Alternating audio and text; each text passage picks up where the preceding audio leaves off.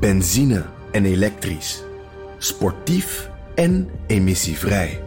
In een Audi plug-in hybride vindt u het allemaal. Ervaar de A6, Q5, Q7 en Q8 standaard met quattro-vierwielaandrijving. Wat u ook zoekt, u vindt het in een Audi. Audi. Voorsprong door techniek.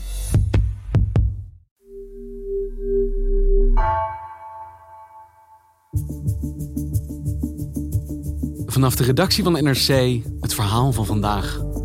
Mijn naam is Thomas Rueb. Gisteren begon de strafzaak tegen Ridouan Taghi. Dit is het grootste proces dat Nederland ooit heeft gekend. En voor het eerst horen we van de hoofdverdachte.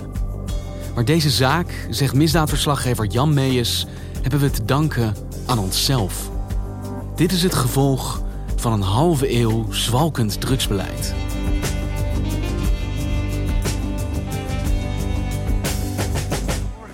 Mag je vragen, hoe kom ik achter het hek? Die kant gewoon even lopen, ja. Hier op de weg. Dus goed. Dus ik ben vanochtend in de bunker geweest en daar was ik rond 7:30 of zo. En daar stond een cameraman van RTL Boulevard. En die had op dat moment al 2 beveiligde transporten binnen zien komen. 7:15 bij de bunker. Naast een eerste helikopter komt er nu een tweede aan. Ja. Daar vloog al een politiehelikopter heel hoog in de lucht. En toen hoorden we vanuit de verte nog meer gebrom. En toen zei die cameraman, die dit heel vaak doet, die zei van, nee, er gaat nu iets gebeuren. En verdomd, een minuut later komt dus een helikopter van de marechaussee aanvliegen. En die maakt zeg maar in en rond een soort van een loop. En die komt dan recht boven die bunker uit. Het is een grote lege bak. De vraag is, gaat die hier iemand afleveren? En vervolgens komt er dan een transportje met 3 gepantserde Range Rovers. Die komt aan. Een kolonne met 3 auto's, allemaal Range Rovers. De eerste rijdt door, de tweede gaat naar binnen. En de derde sluit de boel af. Jee, vlakje boven. Nou, dit heb ik nog nooit meegemaakt op deze manier. En daarna ben ik naar het perscentrum op Schiphol gereden, waar dus de rest van de pers wordt ontvangen. En toen hoorden wij Taghi, ik geloof 7 woorden zeggen. Meneer Taghi, ik kom bij u. De rechtbank heeft gelezen wat u verklaard heeft bij de politie. Althans, de verhoren daarvan. U heeft zich voornamelijk op uw zwijgrecht beroepen bij de politie. Wilt u vandaag iets zeggen op die verdenkingen? Vooralsnog heb ik nog niks te melden. Hij klonk heel gereserveerd, heel rustig. Een iets hogere stem dan ik had verwacht. Maar verder niks bijzonders. En wat dat betreft kon je weinig aan hem zien of horen. Hey Thomas, dit was het voor nu live. En wij spreken elkaar straks nog in de studio bij NRC. Ja Jan, en daar zijn we dan in onze vertrouwde NRC-studio. Hey, dit proces is dus begonnen en jij was daarbij. Maar ik ben een klein beetje in de war, geloof ik. Want ik dacht dat dit al lang liep, dat Marengo. Ja, die verwarring kan ik me heel goed voorstellen. We zijn namelijk eigenlijk al 3 jaar bezig. En dat komt omdat als je in voorlopige hechtenis zit voor iets waarvoor je nog niet veroordeeld bent, dan schrijft de Nederlandse wet voor dat je om de 3 maanden moet worden getoetst of die hechtenis moet worden verlengd. Dus dat betekent dat je eigenlijk in zo'n grote zaak krijg je dus om de 3 maanden een zitting. Nou, in 2018 begonnen we met een kroongetuige. Die heet Nabil B. Maar toen was Taghi er nog niet. Want die was gewoon nog niet aangehouden. En dat heeft eigenlijk tot eind 2019, dus dat is zeg maar nu ruim een jaar geleden geduurd, voordat hij daar was. Vandaar dat mensen nu kunnen denken, ja maar hallo, we zijn al 3 jaar bezig, hoezo begint het nu? Nou, wat er dus nu begint is de inhoudelijke behandeling. Dus dat betekent dat we dan echt alle beschuldigingen van A tot Z gaan behandelen met alle details die in dat dossier zitten, waarmee het Openbaar Ministerie vindt dat die beschuldigingen kunnen worden bewezen. En de details waarmee de verdediging zegt, die beschuldigingen zijn helemaal niet waar. Dat is eigenlijk waar we nu in terecht zijn gekomen.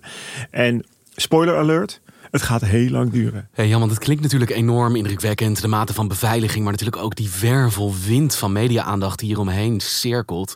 Maar hoe groot is dit proces voor Nederland?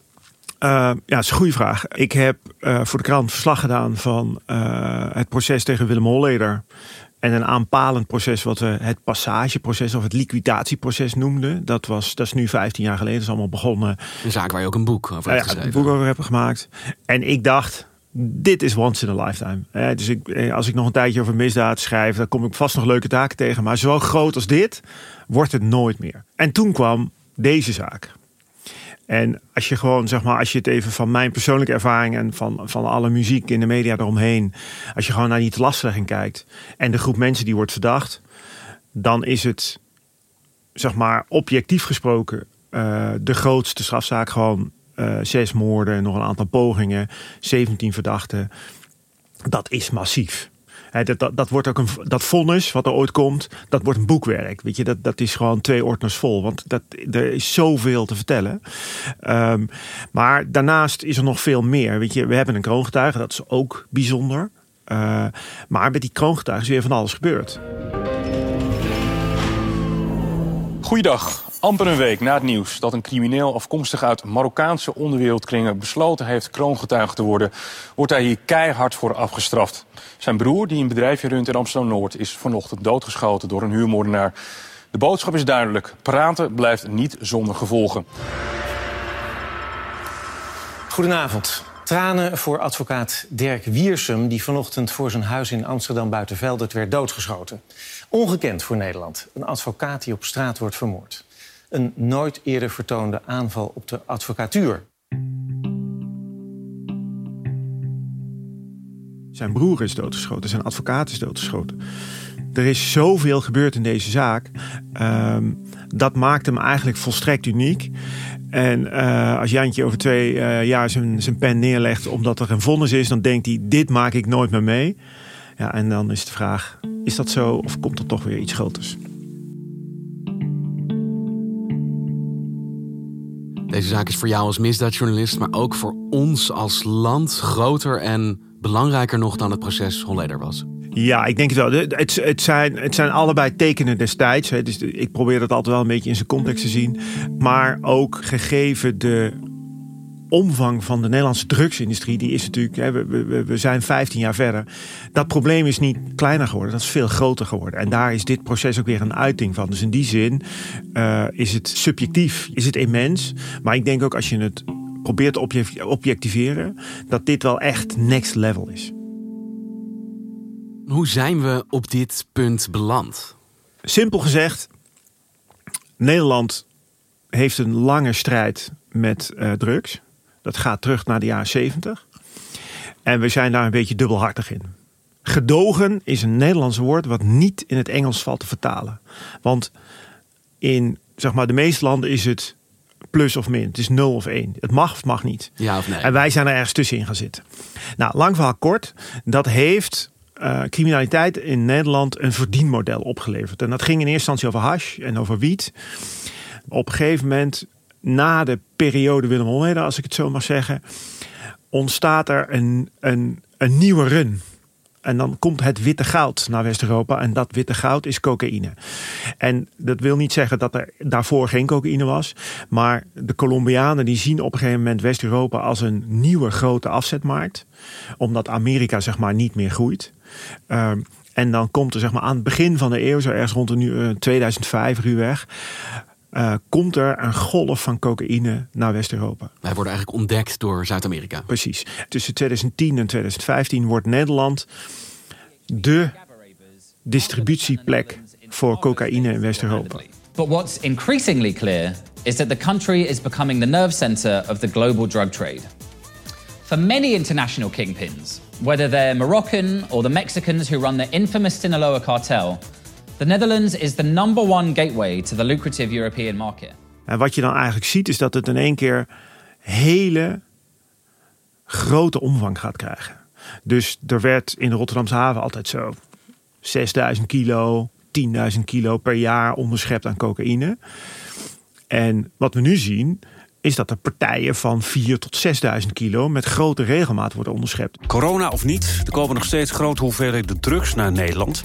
In 2020 is er in totaal 115.000 kilo cocaïne met bestemming Nederland onderschept. Dus die omvang die is heel erg snel toegenomen. En dat betekent dat er veel meer geld mee wordt verdiend. 115.000 kilo, wat is daarvan de straatwaarde? De straatwaarde is zo'n 4 miljard. 4 miljard. En dat leidt tot groot financiële belangen. En die groot financiële belangen leiden weer tot ruzie en geweld. Dat ruzie, geweld, de achterdocht die daaruit voortkomt, dat leidt dan tot liquidaties. En dan zijn we weer terug bij Marengo, waar het dus gaat om 6 vermoorde mensen, wiens dood samenhangt met de cocaïne-industrie. Dus eigenlijk een totale escalatie van omvang, geld en daarmee gepaard geweld, maar op basis van een model, namelijk het gedoogbeleid dat Nederland eigenlijk zelf gecreëerd heeft. En daardoor zitten we dus nu met een gigantisch probleem.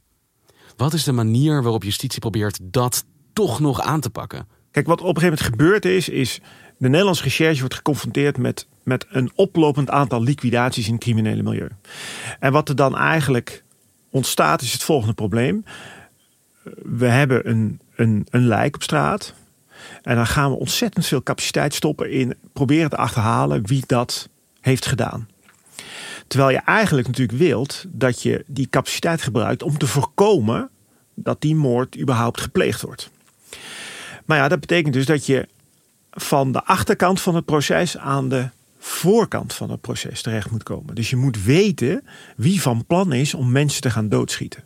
Toen is de volgende analyse gemaakt, de volgende vraag gesteld. Wat heb je nodig voor het plegen van een liquidatie? Nou, je hebt een wapen nodig. Je hebt bijvoorbeeld vluchtauto's nodig. Je hebt parkeergarages of loodsen nodig waar je al die spullen opslaat. En je hebt communicatie nodig. Je moet de troepen aansturen. Nou, dan hebben we een nieuwe techniek en die heet cryptocommunicatie. Ja, inmiddels beroemde PGP-telefoons. Dat PGP staat voor Pretty Good Privacy. En volgens mij heb ik het grapje al vaker gemaakt. Het wordt dan op dat moment een pretty great problem. Want knappe koppen van het Nederlands Forensisch Instituut, die kraken ze. Goedenavond. Volgens de politie is het een aardschok voor de georganiseerde misdaad. Bij een grote afluisteroperatie konden zij meekijken met meer dan 20 miljoen geheime chatberichten van criminelen. Deze berichten zijn echt een ware goudmijn voor alle opsporingsdiensten in Nederland. Het levert zoveel bewijs op, daar hadden we anders echt jarenlang onderzoek voor moeten verrichten. Dus dan hebben ze eigenlijk de 3 essentiële elementen in beeld. Vervoer, wapens, communicatie. En hoe is Ridouan Taghi uiteindelijk in het net van justitie gelopen? In de zomer van 2015 wordt er in Nieuwegein een enorme wapenfonds gedaan. Op die dag worden er op heel veel andere plekken in Utrecht en omgeving en Nieuwegein en omgeving worden er invallen gedaan. En een van die invallen vindt plaats op het uiterlijk adres van Ridouan Taghi. Bij zijn ouders? Ja. Nou ja, dat gebeurt en daar worden allemaal spullen in beslag genomen. Dat leidt overigens eigenlijk allemaal nergens toe. Dus die hele familie die blijft buiten beeld. Die hebben er voor zover bekend hier niks mee te maken.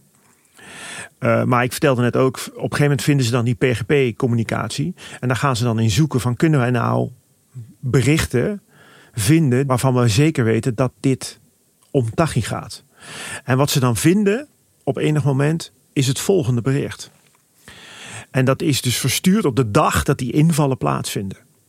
Op 15 juli 2015. En dan typte dus iemand: al mijn moeders sieraden en zusjes spullen meegenomen. En oude telefoon en mijn moeders telefoon, sir. Dit refereert dus aan precies wat er aan spullen is meegenomen in dat ouderlijk huis. En dan concludeert de politie eigenlijk: dit kan niemand anders zijn dan Ridouan Taghi. Een anoniem nummer dat zegt: er is bij mijn moeder binnengevallen. Precies. Op de dag dat de politie weet, wij zijn bij Taghi's moeder binnengevallen. Ja, en disclaimer: Taghi zegt dat is niet zo. En zijn advocaat zegt ook nog: die hele onderzoektechniek naar die PGP-berichten, dat is om te beginnen is dat eigenlijk allemaal onrechtmatig. Maar dit zal dus in de kern het debat zijn in de rechtszaal over: zijn dit inderdaad de berichten van Taghi? Maar zo komt hij op dat moment in beeld.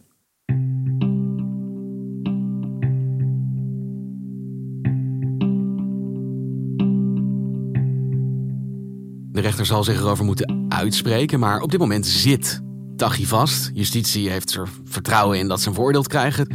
Als hij van het bord geslagen wordt, is daarmee ook dit probleem van de drugshandel en die criminaliteit een stukje behapbaarder geworden. Kijk, Taghi is vermoedelijk jarenlang betrokken geweest bij cocaïnesmokkel. Hij is daar nooit voor veroordeeld, maar er zijn echt serieuze aanwijzingen dat dat zo is.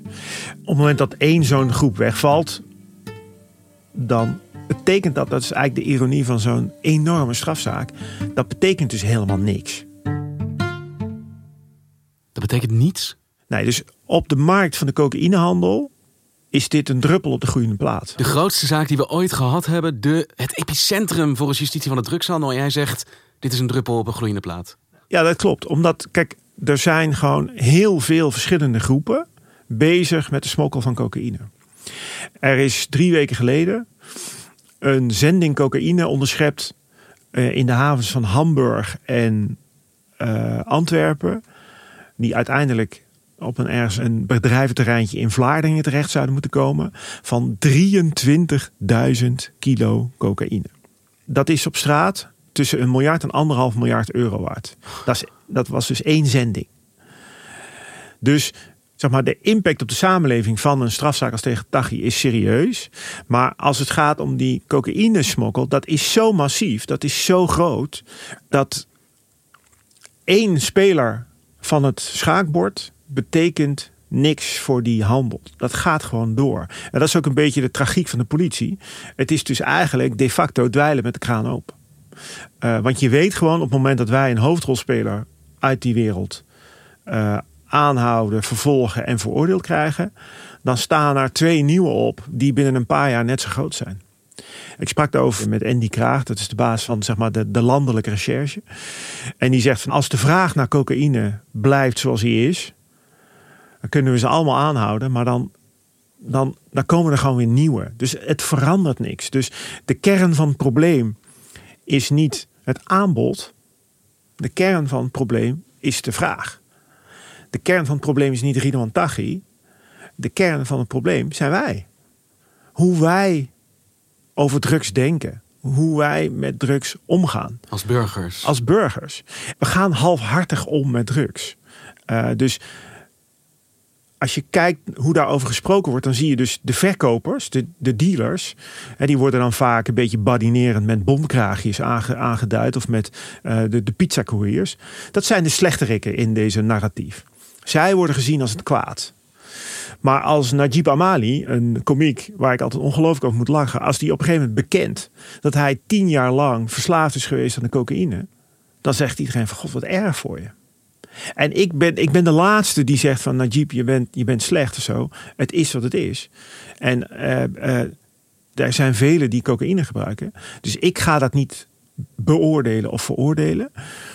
Maar dat is wel de kern. Dus zolang wij, zeg maar, dat als illegaal beschouwen en er toch mensen zijn die het blijven gebruiken, dan zullen er dus ook altijd mensen zijn die het blijven verkopen. Dan kan je tegen die mensen zeggen, jij bent slecht. Maar waarom zijn zij nou slecht? En kijken wij op een hele andere manier naar de gebruikers? Wat zegt dat nou eigenlijk over ons? Wat zegt dat over hoe wij daarnaar kijken? Hoe we erin staan? Hoe we ermee omgaan? En wat zegt dat over de politiek waarmee wij dit menen te moeten bestrijden? Nou, dit zijn grote vragen waar geen makkelijke oplossingen voor zijn. Maar dat is wel de kern. En mijn stelling is dus, zolang wij niet met z'n allen daar een gulden middenweg weten te vinden, waar we het ook echt met z'n allen over eens kunnen zijn, dan verandert dit probleem niet. En dan komt er op enig moment weer een nieuwe speler die, zeg maar, het gezicht van zijn tijd wordt. En dat is misschien hier ook de deprimerende conclusie, dat stel nou dat Taghi schuldig bevonden wordt, dan wordt er een moordenaar veroordeeld, maar is eigenlijk de strijd tegen drugscriminaliteit nauwelijks echt verder gekomen. Ja, klopt. Ik zou luisteraars de volgende uitdaging voor willen leggen. Stel nou dat we over 2 jaar, dat de rechtbank tot de conclusie komt, Taghi is schuldig. Zie het niet als een geïsoleerde strafzaak waarbij ernstige feiten worden behandeld en door een rechter beoordeeld. Maar zie het als een onderdeel van een groter probleem. En ik denk, als we als samenleving in staat zijn om dat te doen, dan ontstaat er het begin van een betekenisvolle discussie die kan leiden tot iets van een oplossing, van een kentering.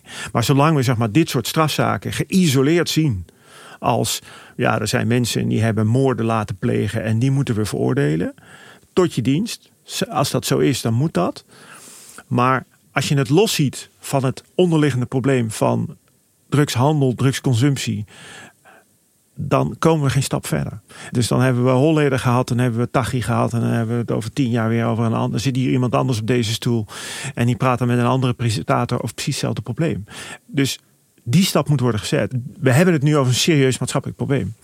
En daarvoor zullen we uiteindelijk met z'n allen wel een oplossing moeten vinden. Dankjewel, Jan. Graag gedaan. Je luistert naar Vandaag, een podcast van NRC. Eén verhaal, elke dag. Deze aflevering werd gemaakt door Anna Korterink, Elze van Driel en JP Geersing. Ben je ook benieuwd hoe Ridouan Taghi zo groot heeft kunnen worden? Samen met Elze van Driel en Gabriella Adèr probeert misdaadverslaggever Jan Meeus die vraag te beantwoorden in onze podcastserie Cocaïnekoorts. Je vindt Cocaïnekoorts vanaf vandaag in alle grote podcast-apps. Dit was Vandaag. Morgen weer.